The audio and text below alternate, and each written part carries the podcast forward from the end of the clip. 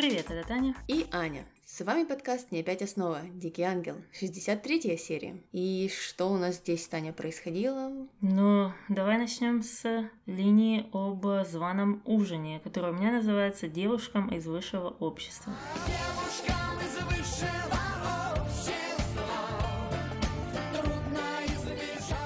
Ну это очень старая песня. Наверное, есть столько же лет, сколько и этому сериалу. Э, ну, я так подумала, что про Костю Меладзе мы уже давно не вспоминали. А по нашей теории Костя имеет прямое отношение к его созданию. Да, да, да, он бы вполне мог бы стать сценаристом. Mm-hmm. Хорошо, начнем с этого прекрасного аристократического приема, на который Мелагрос все-таки согласилась пойти. Ива ее упрашивал, упрашивал, потом она подумала, конечно же, так э, очень театрально, и сказала, ладно, в кино не пойду, а вот за 600 песо схожу с тобой на прием. Mm-hmm. Ну, а эти 600 песо должны были пойти на благотворительность. Ну, понятно, не себе же, Аня. Ну, конечно, конечно, все не себе. Вот mm-hmm. девиз Мелагрос. Mm-hmm. Да, и они поехали, причем на новой машине, тоже красной, но мы ее еще раньше не видели. Может, это опять он у Бобби одолжил? Ну, ту крутую. Может быть, потому что она довольно похожа была на ту машину. Угу. И там их встретили Марьяну и Элизабет Уркисы. И перед этим его проинструктировал Мелагрос, чтобы она закрыла рот и если что, повторяла все за ним. И она попросила за это все уже не 600, а 700 долларов. Да, да, ну, конечно, трудная работа, ставки растут. Угу. Ну и перед началом ужина Мелагрос еще тихонько расспросила у Ива, кто вообще эти люди. Он э, сказал, что это очень известные аристократы. Ну, а Мелагрос из этого всего сделала вывод, что они богачи и бездельники. Вот такая аксиома получилась. Если богатый, значит бездельник. Ну, а что здесь неправильного? Ну, это, да, это мы уже знаем, это все, в принципе, в рамках э, той э, теории мира, с которой она работает. Да, да, меня это совсем не удивило. Ну и тут мы пришли к ужину.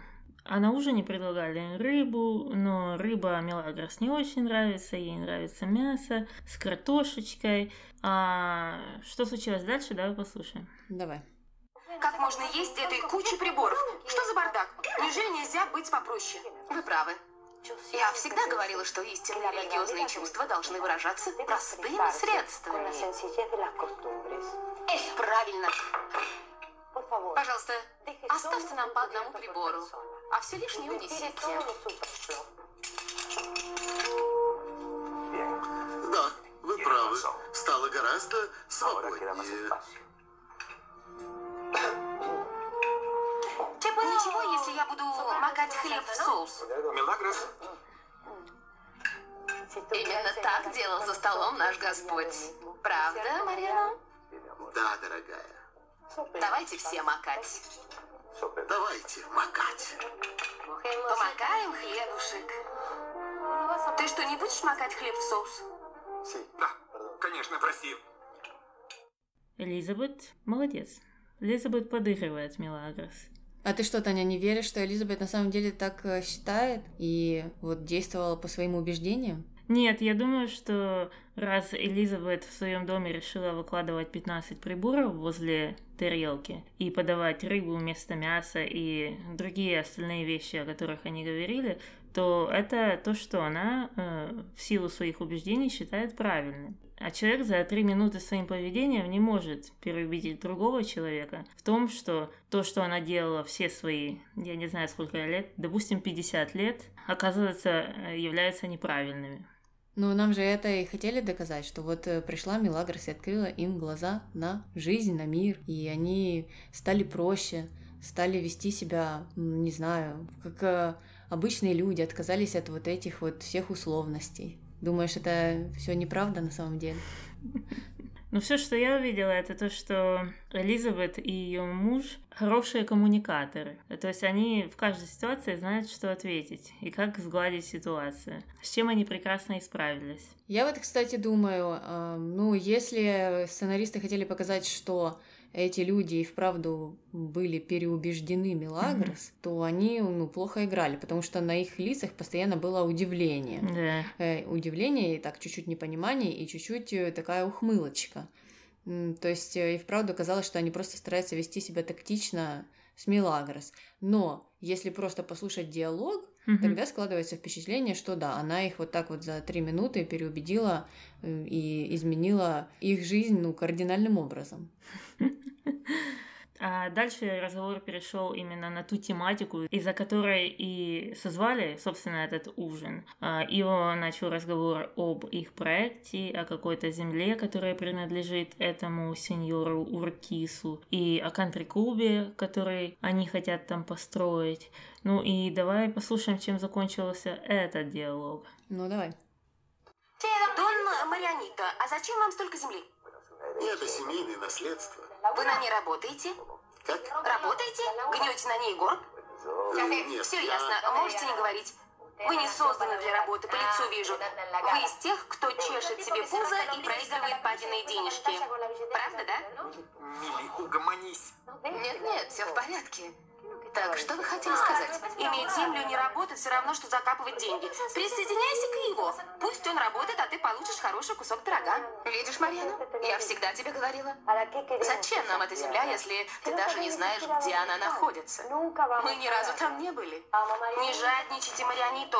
Вот увидите, еще будете меня благодарить. Получайте денежки и живите в свое удовольствие. Не возьмете же вы ее с собой на тот свет? Кому она после вас достанется? Еще одному бездельнику? Папиному сыночку? Я... У вас есть дети?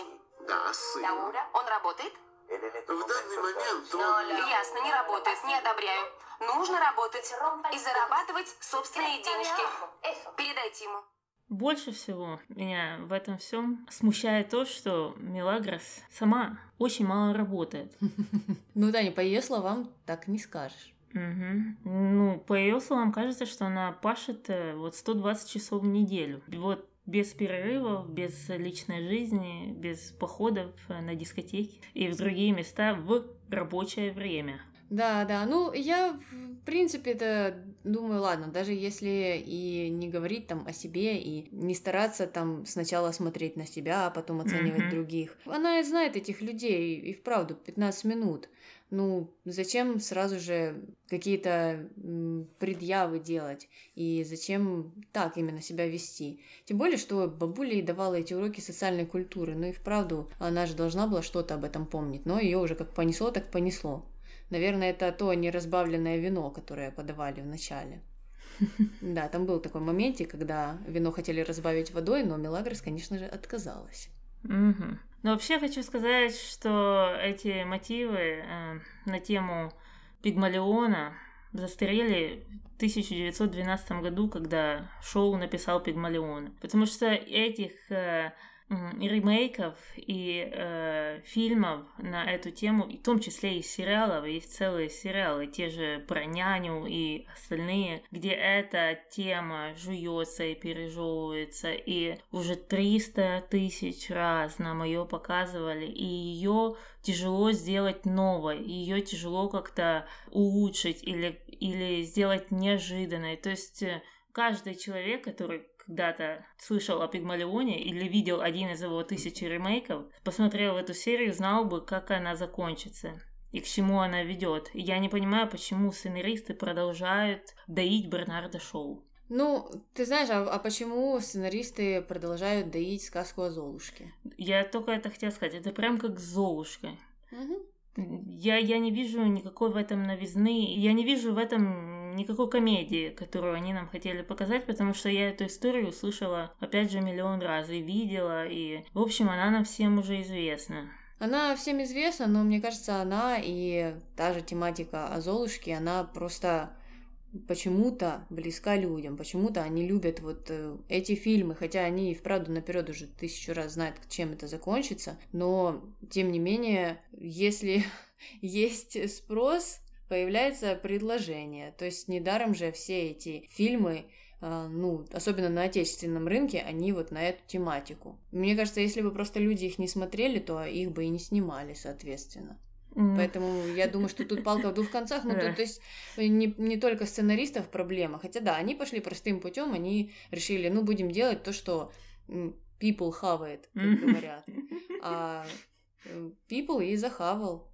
Поэтому, ну, не нужно, не нужно это смотреть, тогда этого и не будут снимать, соответственно. Ну, похоже на то. Я уже думаю, им надо хотя бы иногда менять хотя бы гендерные роли, чтобы мужчина был Золушкой, женщина принцем. Или в этом случае, чтобы мужчину воспитывали, как вести себя в обществе, а женщине было стыдно. Вот она какой-то э, предприниматель, а он у нее садовник, и ей нужно в последний момент идти на какую-то встречу, и ей вот нужно одеть вот этого э, садовника как по-правильному, и потом обучить его еще каким-то манерам, может быть, темам, на которые нужно общаться.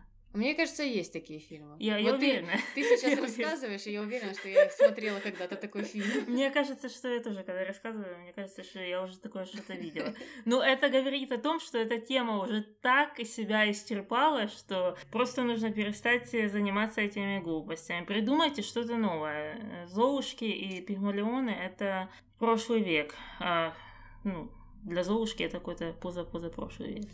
Ну и возвращаемся к ужину. Ужин у нас закончился, и закончился непонятно, как успешно или нет, потому что Мелагрос вернулась домой и стала жаловаться Элине о том, что она, скорее всего, все испортила, и непонятно тогда, если она знала, что она все портит, зачем она это продолжала делать. Э, ну, Мгм. все-таки вначале они с Ивой договорились, что она будет э, стараться говорить поменьше. Мгм. Но получается, что да, она знала об этом и продолжала ну, нести как, какие-то вот эти непонятные вещи, которые она несла на этом ужине. Кроме того, конечно же, по ее словам, на приеме было очень скучно и мало еды. А это залог провала, скажем так. Да, но когда они вспомнили про скучных э, аристократов, э, они сразу же вспомнили также и об Андреа, которая до сих пор спит стоя в шкафу. Ну да, да, очень все удобно. И после этого они, конечно же, опять открыли шкаф, опять оттуда вывалилась Андрея, как и в прошлой серии. И девочкам пришлось что-то с ней делать, куда-то ее тащить. Э, На помощь им пришли Рокки с Рамоном, а потом и Пабло. И они все дружно, я так понимаю, понесли Андрея в ее комнату. Хотя перед этим они носились с ней по всей гостиной. Да, они не могли решить, куда ее занести. Мне кажется, они думали между комнатой Иво и ее комнатой, и Ну, просто было бы странно нести ее в комнату Иво, где был сам Иво. Ну да, да, да. Чтобы они ему сказали, слушай, тут Андрея валяется, а мы решили ее к тебе принести. Э, Да, это было бы странно. А Иво как раз в это время в своей комнате э, разговаривал с собой. Он, видно, перенял эту привычку у Пабло. Э, Иво так и не удалось договорить с собой, так как к- нему пришел Феда. Его очень интересовало, как же все-таки прошел вот этот званый вечер. И Иво пришлось э, признаться, что, может быть, или, скорее всего, наверняка, э, дела пошли не так, как они хотят. Да, да. Ну и Феде, конечно, сказал, что он так и знал, Мгм. что все так обернется и что это был такой ход, специальный Мгм. трюк, чтобы спустить его на землю, потому что Ива заигрался и думает, что он самый умный и умеет, э, не знаю, заключать все сделки, хотя у меня не сложилось такого впечатления о нем, но не знаю, что там в голове у Феды. Да, и Феде, конечно же, вышел, громко закрыв за собой дверь. А, да, но в следующий день в офис позвонил Марьяну и сообщил Феде о том, что а, он все-таки собирается продать эту землю. И давай послушаем реакцию Иво на это. Давай. Поздравляю. Дамиан, скажи ему. Все наоборот, только что звонил Мариану Уркиса и сказал, что согласен подписать с нами договор. Серьезно? Знаешь, кого ты должен благодарить? Кого? Невесту. И второй вопрос. Я недоволен, что Андреа взяла сегодня выходной. Она взяла выходной? Да, не думаю, что вчера вы легли спать слишком поздно, так что у нее нет никаких причин. Хотел бы я знать, чем твоя невеста вчера произвела такое впечатление на Уркису. А откуда Феда знает, во сколько легла Андрея спать? Это, и я вот думаю, если ужин начинался в 9, ну, продолжался он как минимум часа два, Мгм. А то, я думаю, и три. Мгм. Если там были закуска, основное, десерт, плюс еще светские беседы, ну, так это уже 12. Плюс домой добраться нужно, плюс душ принять. Ну, уже получается точно за полночь. Думаю, что никто бы не выспался после такого позднего ужина. А если еще мясо или рыбы наесться на ночь, так вообще можно не заснуть.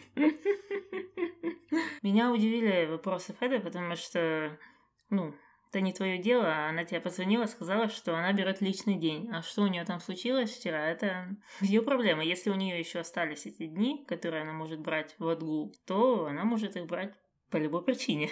Э, мне, кстати, знаешь, что показалось? Что на самом деле она ему не звонила. И вот из-за А. этого он э, об этом начал говорить. Потому что в любой другой ситуации он ее без проблем отпускает. Ну да, да. А здесь опять какие-то, скорее всего, неточности перевода были. Мгм. Потому что, ну, мы потом поймем, почему Андреа могла ему не позвонить. И опять же, опять же, Таня Пигмалион сработал.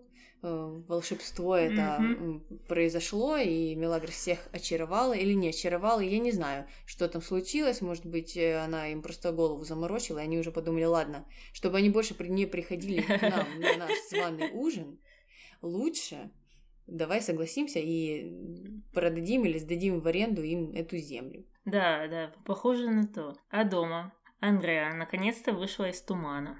Она проснулась, и она думает, что это еще вчера, что вот на этот ужин нужно идти вот-вот сегодня. Луиса не поняла, что случилось, потому что было это вчера, и Ив рассказывал, как с кем-то ходил, и, ну, в общем, ей было тяжело понять, э, что там мелет Андреа. А Виктория была более сообразительной, потому что она как раз видела, когда Мелагрос и Ива уходили на этот ужин. И м, после этого она нашла Мелагрос на кухне и сказала, что вообще, что произошло. А, почему это была не Андреа, почему это была ты. Но та сказала, что ее попросили, она сделала. Да, да, просто сделала услугу для Ива. Ну и как раз э, в это время приблизительно Ива вернулся с работы и застал Андреа в гостиной.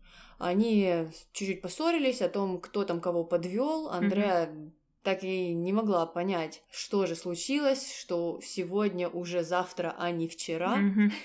А Иво, ну, все наезжал на нее, и она сказала, что она просто ничего не помнит. Стала вспоминать, вспоминать, что же происходило, и дошла до момента, когда она общалась с Линой, Мелагрос и Глорией, а потом она не знала, что случилось дальше. Ну и я так понимаю, что все, все наконец-то поняли, что здесь что-то нечисто. Наконец-то, да? Но Ива, прибежав в комнату служанок, сообщил Мелагрос о том, что я знаю, это была ты, и не может так случиться, что Андреа просто так там отключилась, пропала или еще что-то. Но тем не менее, я хочу тебя по- поблагодарить, потому что вот э, Уркису понравилась э, она по какой-то причине, а, а также его очень удивило, он просто не мог поверить в то, что Мелагрос взяла платье у Андреа. Да, да, ну, разве он не видел ее наряды? Я просто не могу понять, как можно было так отупить человека на одну серию, потому что каждый раз, когда проходит какой-то э, официальный ужин, официальная встреча, что-либо, Мелагрос одевает свою красную юбку и черный топ. Иногда красный топ. Но это никогда, никогда, никогда не вельветовое или велюровое черное платье. Ну, было одно исключение, когда был прием, но это, конечно, было дело рук бабули. Мгм. которая повела Мелагрос на шопинг и купила ей тогда голубое платье. Просто как его это все удивило, я не могу понять, как он не мог свести эти точки в линию еще вчера. Я, честно говоря, опять же, опять же, понимаю, что это все должно было выглядеть как э, комедийный момент, Мгм. и все должны были посмеяться, ха-ха-ха, как же все обернулось. Но оно и вправду совсем не смешно. Эта вся сцена какая-то заезженная, и люди, да, которые до этого могли хоть чуть-чуть шевелить мозгами, они почему-то вот э, на весь этот период, не знаю, 15-20 минут, перестали это делать. И да, выглядит это странно, потому что завтра они опять начнут э, нормально общаться, Мгм. догадываться о каких-то э, моментах, о каких-то намеках, и ну, к чему тогда вот это все было. И вчерашний разговор Иво там с матерью, когда они размышляли, где Мгм. Андрея, куда она делась, и потом он подумал, что это могла быть Мелагрос, а потом сразу же об этом забыл через пять секунд. Э, Ну, да, как-то просто лениво они решили здесь поступить и эм, сделать вот э, такую какую-то историю небольшую. Ну, в общем, слава богу, что эта линия уже закончилась. Потому что она меня не впечатлила вообще. Да, да, и чтобы вы понимали, мы эту линию записывали три часа. Мгм. Просто вырезали все лишнее. Э, Да, ну все, давай наконец-то переходить к нашей второй линии, которая у меня называется «Куриный капитализм».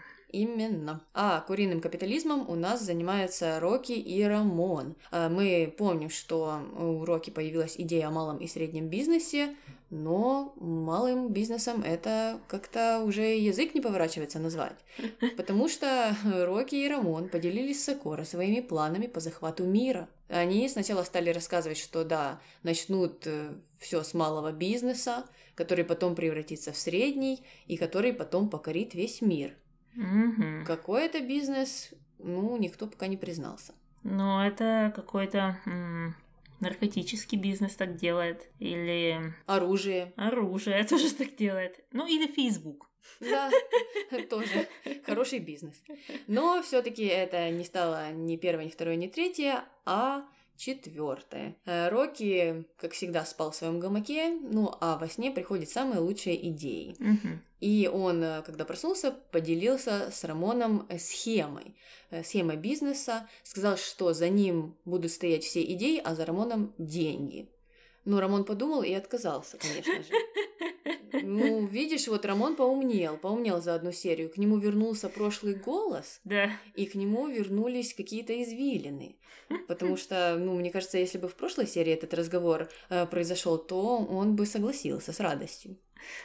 Ну и Рокки наконец-то признался, что этот бизнес, эта идея а, будет по изготовлению куриной колбасы. Или сосисок, ну, в общем, каких-то продуктов из курицы. Сосиски это другое, именно колбаса. Колбаса, да? Ну, потому Мгм. что там они говорили и о сосисках, и о колбасе, обо всем. Мгм. Поэтому непонятно было. А, да, а потом он удалился в математику, сказал, что в математике все четко, и бизнес у нас будет расти по геометрической прогрессии. И он нам минуты две объяснял, как высчитывается геометрическая прогрессия. А, молодец, знает, что это такое. И потом сказал, мало того, что у нас будет основной бизнес с колбасками и сосисками. Так еще ж будет э, дополнительный с яйцами. То есть э, курочка несет яйцо, яйцо забирается, курочка убивается, делается из нее сосисочка. И так получается два бизнеса. Вот-вот. Э, Рокки очень проворный. И для этого им нужно будет построить курятник в саду, куда, по словам Рокки, никто не заходит, никакие хозяева об Мгм. этом не узнают. И ну, он убедил Рамона, что вот такие два бизнеса можно построить, объединить и захватить таким образом весь мир.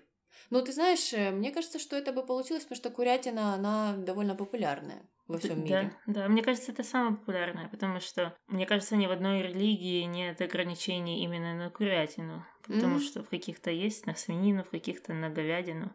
А курятина это как универсальное мясо. Да, да, вот э, Рокки молодец, придумал такое. Э, Ну, посмотрим, посмотрим, что будет с этой колбасой. Хотя я вот думаю, а зачем им эти куры? Ну, разве что, чтобы они яйца несли. Неужели невыгодно было бы просто сразу фарш какой-то покупать? Я не знаю, что там в Аргентине с куриным фаршем. Я знаю, что они первые по говяжьему фаршу в мире. И почему они хм, решили делать тогда куриные в Аргентине? Мне кажется, у них э, говяжий фарш можно купить просто за копейки. Может быть, просто с говядиной уже все занято, Наверно. а курица это как раз будет такая ниша, которую они смогут занять. Понятно. И все, мы закончили с нашим куриным бизнесом и переходим к нашей третьей линии. У меня называется «Люби меня, как я тебя». Да, а у меня приворот, и я думала, что я ее переназву, но я, я не дошла до этого. Ну и линия у нас носилась с того, что Сакора пришла от Дони Тересы э, со строгой инструкцией. Строгая инструкция была очень не строгой и запутанной, Угу. потому что там было что-то о пяти ночах, о траве, о чае и о 200 песо. Ну, 200 песо нужно было явно заплатить. Никто их не предлагал. Эм, Ну, а что делать с травами, чаем и ночами, было не совсем понятно. Мне вообще сначала было непонятно, почему э, Сакура бегала к Тересе узнавать за Лину. Потому что же Лина только, по-моему, чаи делала и жгла травы и остальными вещами занималась. Сакура что, никого не привораживает? Я не знаю, почему Сакора этим занималась. Может быть, она какой-то посредник и берет 5% за это. Умно. Разве что так. Ну, в общем, э, они занимались этими каплями и травами, Травы отложили, потому что их там нужно было зажигать, поджигать. В общем, пожар нужно было какой-то устроить. Но начать нужно было с чая все-таки. И в этот чай нужно было добавить э, несколько капель какого-то вещества, которое вот прописала Донья Тереса. Но это, наверное, на основе волос Роки было сделано. Я не хочу даже этого знать. Я вот еще знаешь, что думаю? Это как-то тоже нелогично должны-то были быть там волосы Лины, ну, потому что Лина привораживает ага. Роки. Да. То есть приворот должен содержать что-то, что принадлежит Лине, а не что-то, что принадлежит самому Роки. Также он сам в себя влюбится, получается. Или Лине нужно было пить этот чай. В общем, как-то тоже не продумано, как по мне. То есть ты думаешь, что Тереса это тоже такая гадалка первоклассник, да? Ну да, не знаю, по крайней мере, я бы не так все делала. Хорошо. А, да, но она сделала этот волшебный чай. А, это на самом деле был мате или мате. Угу куда они накапали, ну, просто миллион, миллион капель, мне кажется, они выкопали всю вот эту пипетницу. Да, там были строгие, запутанные, но строгие инструкции. Но Алина и да, и Сакора, они решили отойти от этих инструкций и, ну, пускай бы уже из пузырька выливали, я ага. не знаю, зачем тогда эта пипетница, непонятно. Да, и Лина, выливая все из этой пипетницы, говорила, нужно, чтобы он сошел с ума, а не просто влюбился. То есть просто влюбился, а это уже не то, а это прошлый век. Нужно, чтобы вот по тебе убивались, ну, как обычно в этом сериале. Ну да, да, простые отношения никого не интересуют. Нет, нет. Ну и Рокки сошел с ума. Э, ему после этих э, нескольких чашек чая стало очень плохо. И я так понимаю, что там какая-то трава была. Mm в этих каплях, потому что он все бегал и бегал в туалет. Даже ну, не смог ничего делать, ничем заниматься в этот день. Да, Алина чуть-чуть, чуть-чуть совсем она распереживалась, но даже она тоже не свела вот эти две точки А и Б, угу. что она там накапила миллион капель, а Роки вдруг стало плохо. Она ходила, прочитала, ой, что же, что же сроки? Но да, и не подумала остановиться в своих угу. действиях. Ну, посмотрим, что будет дальше. Станет ли ему лучше? И сойдет ли он с ума по линии.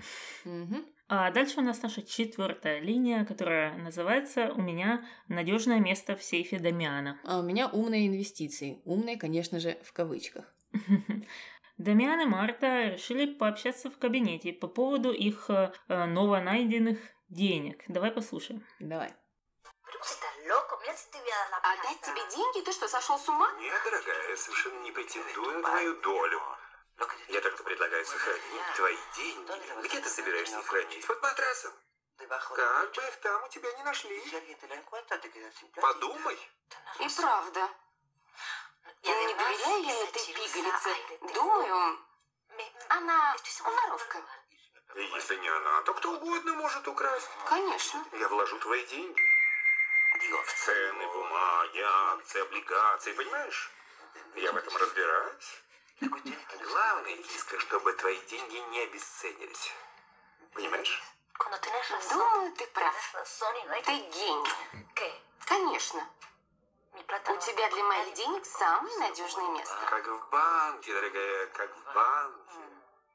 Мне понравилось то, что она сначала вот, ну, заподозрила его в том, что он может э, ну, прикарманить себе ее деньги.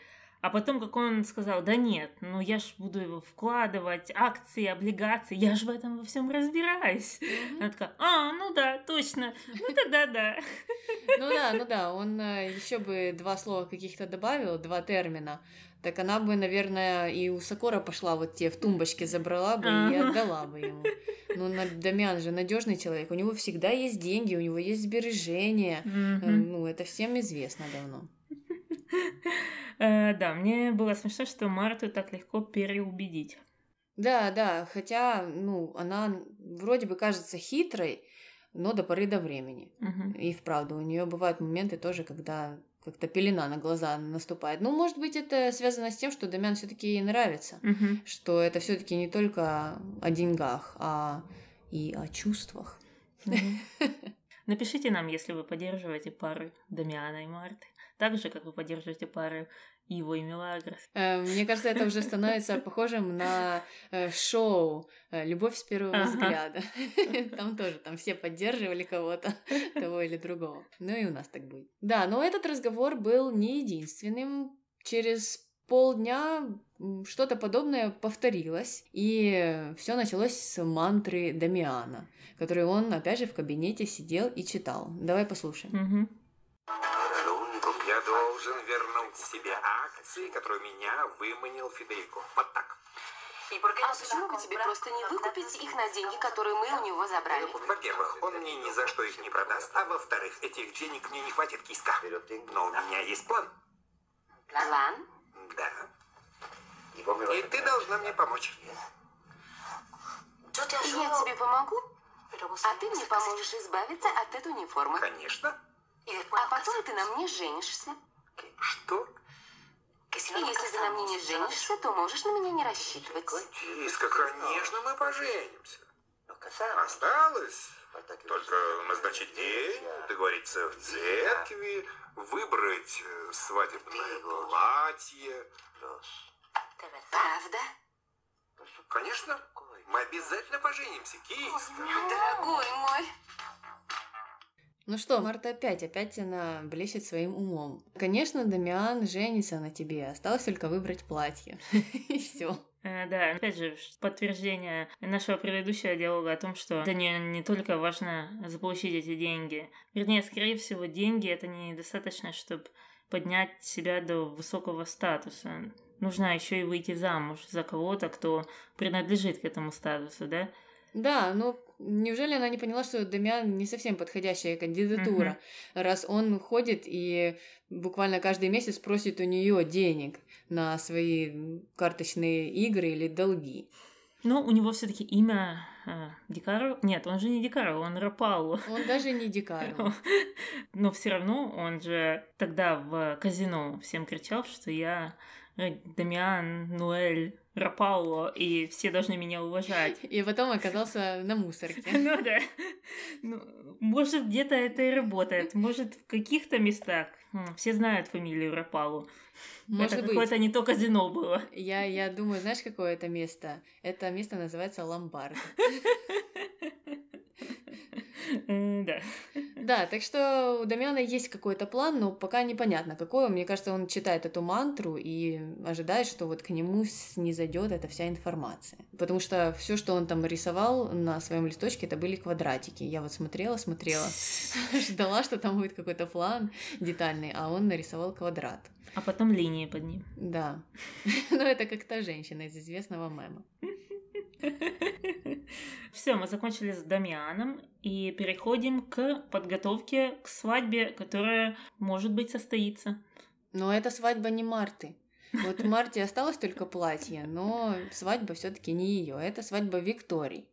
А началось все с того, что Виктория после промывки мозгов э, Хака все-таки решила поговорить с Рокки, позвала его в кабинет и сказала, что если тот не прекратит разговоры о Хака и его изменах, то она его уволит. Хотя Рокки пытался там ставить э, слово о том, что у него есть доказательства, Виктория слушать его не стала. Мгм. Все-таки Хака вот недаром цвет и- свет партии, он умеет переубеждать. М, Да. Непонятно, какими методами, непонятно, как это происходит, но случается. Да, а дальше мы видим еще одно и очередное свидание Хака и Виктории на диване. У них в других местах свидания, я так понимаю, не происходит. У них вот как произошло в первый день, там три свидания в кафе и ресторанах, так и закончились эти свидания. Теперь только в гостиной.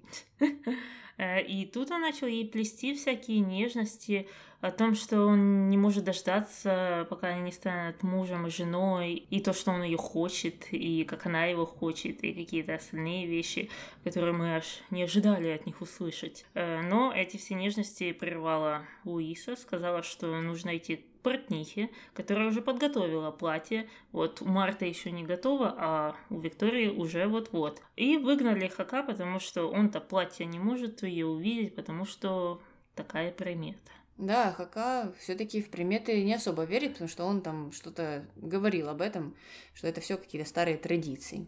Ну вот, прогрессивный молодой человек. И мы закончили с нашей подготовкой к свадьбе и переходим к шестой и последней линии о ярмарке благотворительной. Слушай, я вообще думала, что это танцы должны были быть. Танцы еще будут. То есть еще будут и благотворительные Да, танцы. да. Но все деньги не могут, не могут никак собрать на ту э, школу, землю, за что им там нужно было платить, непонятно так и нам. В общем, решили сделать ярмарку в этот раз, и туда должны были пойти все, в том числе и Иво, который, мы помним, должен 700 песо, Милагрос, ну, а, соответственно, и Падре, и монастырю, в общем. Э, И Иво уговаривал Бобби пойти с ним на этот праздник, но Бобби, кстати, сказала, не хочу, меня эти все ярмарки утомляют, я их не люблю. А В тот момент как раз пришел Пабло и тоже сообщил, что идет на эту ярмарку. А, Ну, конечно же, Ива не смог, не смог нормально с ним общаться, стал задираться, стал расспрашивать его о Мелагрос. Пабло там не мог ничего сказать. Кстати, странно. Ну, сказал бы уже, ладно, это неправда. Мы так понимаем, что это неправда. Хотя, опять же, опять же, конкретных э, заключений мы сделать не можем из этой серии. Но, да, Пабло замялся, его, соответственно, сделал какие-то свои выводы. Э, ну, и, в общем, поругались они. Поругались опять ни о чем. Да, да, не могли поделить невесту. Невесту, а также сок, колу и Да. бутерброды, которые были там на столе. Но Бобби сказал, что я зато все знаю, все про себя. Невесты у меня нет. Так что я здесь ни при чем. Да. Но Бобби, кстати, да, он опять, он сказал, что не понимает, зачем Ива так себя ведет. Мгм. В общем, в принципе, правильно себя повел достаточно. Мгм, да. А потом мы переносимся сразу же на ярмарку, где все обсуждают о том, что денег все еще нет. Нужны деньги, денег не хватает, нужно где-то их брать. Тут как раз появился Иво с деньгами, отдал их э, Мелагрос, Мелагрос отдала Падре, и Иво опять, э, воспользовавшись моментом, решил пригласить ее на реванш. Не знаю, какую игру и что он хочет отвоевать, но Мелагрос не согласилась снова. Да, да, отказала ему. Ну, а ярмарка у нас была запланирована на тот единственный день, когда шел дождь. Я, кстати, еще ни разу не видела дождь в Диком Ангеле. Мгм. Вот это был единственный день. Э, Из этого я сделала такое заключение. Да, и, соответственно, никто не пришел, и деньги они не собрали. Только вот то, что Ива принес, то им удалось собрать. Ну и закончилась эта линия тем, что Иво выиграл для Милагрос в каком-то конкурсе медвежонка, маленького панду, насколько я понимаю. Мгм. И та сначала обрадовалась, но потом Пабло принес ей огромного-огромного зайца. И, конечно, заяц ей понравился больше. А понравился он ей больше, потому что у нее уже нету Микки Монтаны, Мгм. соответственно, нету подушки. А маленькую панду ты не сможешь использовать как подушку. Вот она зайца и сразу схватила. Это, это точно. А ты бы кого выбрала, маленькую панду или огромного зайца? Маленькую панду, наверное. Но это вообще никакие не намеки, кого бы я выбирала, Ива или Пабло. Просто панды, они чуть-чуть милее, и я не сильно люблю большие-большие игрушки. Потому что большая-большая игрушка занимает много-много места. А маленькую панду можно куда-то забросить и все. Я согласна, я вообще ненавижу большие игрушки. Я вообще не люблю плюшевые игрушки, а большие так тем более, они меня раздражают.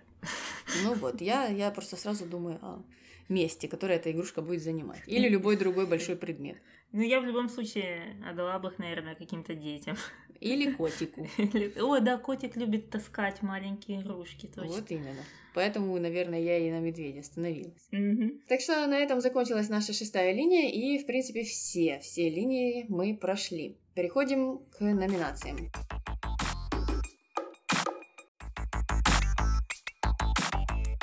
Кто твой герой, Таня? А, Элизабет Уркис, или Уркиса, а, она молодец. Мне нравится, как она знает, э, как э, лучше пос- поступить, как э, лучше сказать, вообще, как себя вести, мне кажется, в любой ситуации. Это всегда похвально. Не каждый человек может сориентироваться очень быстро. Понятно, принимается. А у тебя кто? А у меня Рокки. Рокки, потому что у него много идей разных для бизнеса, и вот он читает книги, потом старается применить все это на практике.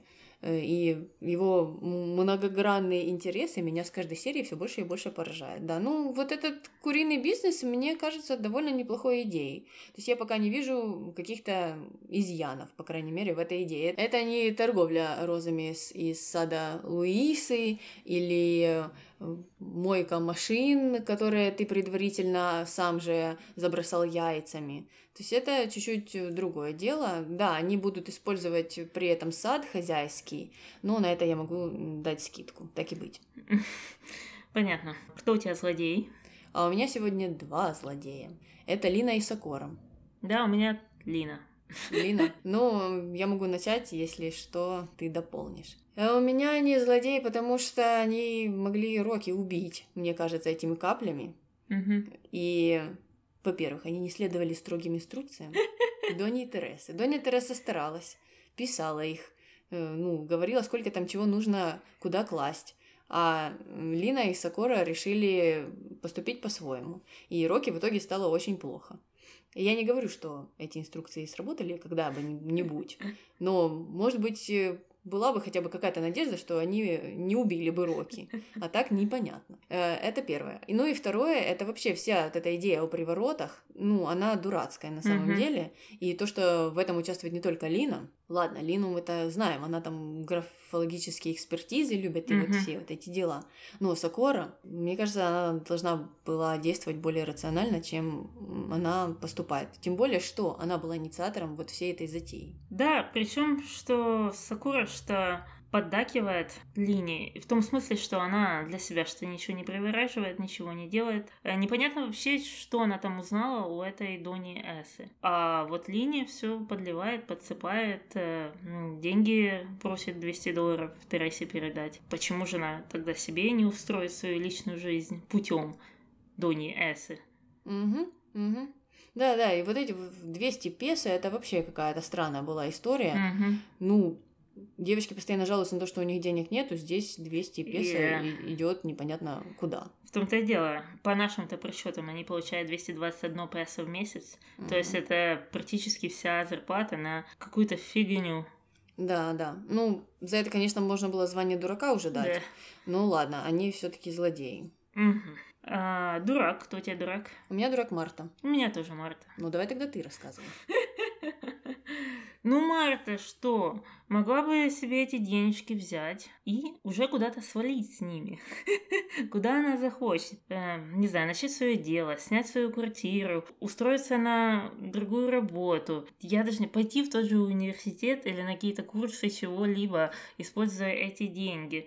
Но нет, ей нужно поделиться э, этими деньгами с Дамианом, который ни во что ее не ставит. А потом еще она думает, что чтобы выйти из этого положения, снять с себя униформу, вот ей нужно обязательно за него выйти замуж. Да, да, я согласна. Я по этим же причинам ее сюда записала, потому что, во-первых, с такой суммой денег, э, это, да, это правда может стать хорошим стартовым капиталом. Хоть свое агентство служанок открывай. Ну, монастырь есть. Ага. Снял где-то офис там возле дискотеки, вот где этот директор дискотеки сидит там два на два. Угу. И все, нормально, можно работать. И да, второе, ну, непонятно, какие перспективы она видит в лице Дамиана. Угу. Ну, да, Марта есть Марта, поэтому она и в этой номинации. И закончили с номинациями, переходим теперь к морковкам. Сколько ставим сегодня? У нас рекордно маленькое количество морковок. Аж одна. Минимум. Да, да, ничего тут такого странного не происходило. Единственное, что если вы не хотите своим детям показывать этот эпизод, мы такие действия можем оправдать. Потому что, э, может быть, тут э, ничего такого пошлого или э, незаконного или злого не происходило, но тут происходило много дурацких событий, которые сложно объяснить. Да, сама эта история с Пигмалионом ужасная. Да, да, да. В общем, теперь мы можем смело переходить к нашему розарию комментариев. Первый комментарий. Она в обычной жизни, в сериале, естественно, не ведет себя так по-свински. А тут хабалка какая-то. Хрень несусветную несет без остановки. В этой серии дебилку из себя строит. Да, таких комментариев, кстати, было очень много э, именно в русском сегменте. Всем, всем ужасно, ужасно не понравилось поведение Милагрос. Э, но там многие объясняли это тем, что она делала это намеренно чтобы разозлить его и чтобы, ну, каким-то образом подвести его. Только потом мне известно, почему, как мы об этом говорили раньше, почему она жаловалась Лине о том, что, ой, наверное, я все испортила. Да, Я- да, да, она там жаловалась, э, ну, не кривляясь. Мгм. Она и вправду переживала. Ну, с- сложилось такое впечатление, по крайней мере, у нас. И мне не показалось, что она, ну, уж сильно кривлялась на этом приеме. Мгм. Ну, в плане она кривлялась в- своих рамках Мгм. кривляния. А, И второе это, ладно, ты хочешь подпортить все лично Иву, но причем здесь это вся корпорация, Мгм. эти люди, к которым ты идешь, непонятны тогда мотивы.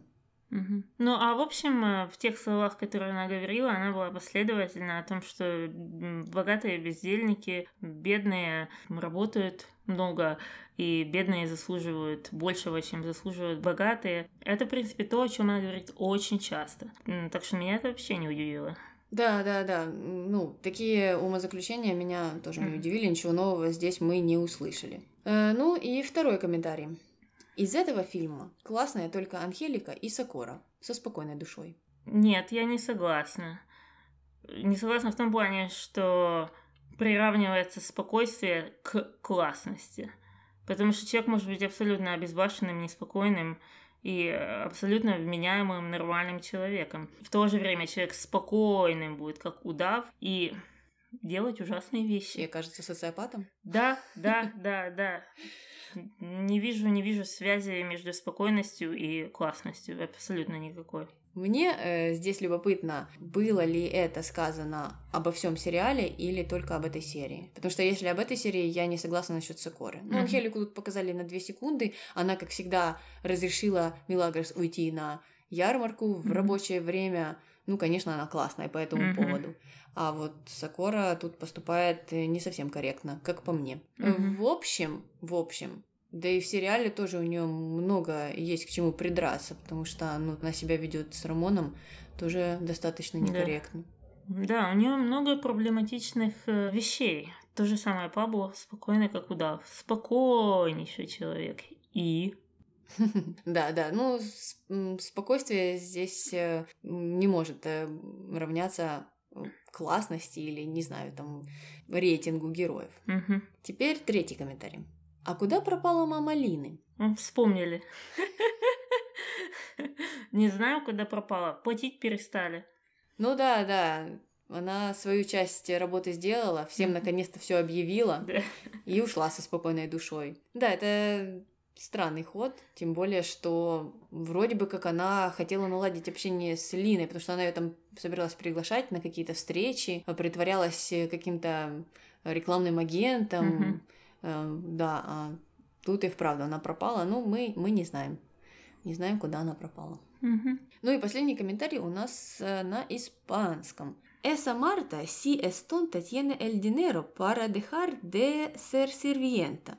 Quizás estudiar o poner un negocio, pero no está pensando darle el dinero a Damián, que es el único que le ha sacado dinero a ella y nunca se lo paga. Да, да, это именно то, о чем мы говорили, что Марта могла бы эти деньги в какое-то полезное русло бросить, а вместо этого оно, она его бросит в неполезного Дамиана. Ну да, а Дамиан только и ждет, чтобы в него деньгами побросались. Он-то знает, э, где их применить. В казино его уже давно заждались. Да, да, Марта не додумалась. Не додумалась, что полмиллиона лучше, чем ноль. Потому что получается, что она и без своих 250 тысяч теперь осталась, потому что. Дамиан выманил их у нее. Да, ну, она, она делает инвестиции в замужество. Вот чем она занимается, мне кажется. Понятно. Но мне было интересно, что в испанских комментариях никого не смутило поведение Мелагрос, как это смутило в польских и в русских комментариях. Там людей провалы просто, они не могли успокоиться, почему и как э, можно себя так вести. Даже животные знают, как себя вести. Ну, что-то в таком духе. А испанские комментарии вообще проигнорировали эту тему. Ну, ты знаешь, что я еще думаю? Что у нас эм, эти комментарии, они даже если и относились к, ко всей ситуации, которая произошла на званом ужине, то люди больше замечали именно манеры. Uh-huh. И об этом они говорили. Вот здесь, что она там хабалка и что она uh-huh. несет. А вот общая картина, ну вот эта вся история о Пигмалионе uh-huh. и всем остальном, мне кажется, чуть-чуть мимо прошла. Uh-huh. Потому что, ну, на самом деле, мне все равно на манеры. Uh-huh и что она там несла. Просто вот вся эта история, она чуть-чуть уже поднадоела. Угу, угу. Просто когда она писалась, э, шоу тоже пытался э, посмеяться над высшим классом аристократов. И мне кажется, тогда поведение аристократов было э, более нормированным. То есть были определенные нормы поведения, от которых они э, не могли особо отойти. То есть и можно было легко увидеть разницу между вот, продавщицей цветов и каким-то там профессором или я не знаю кем.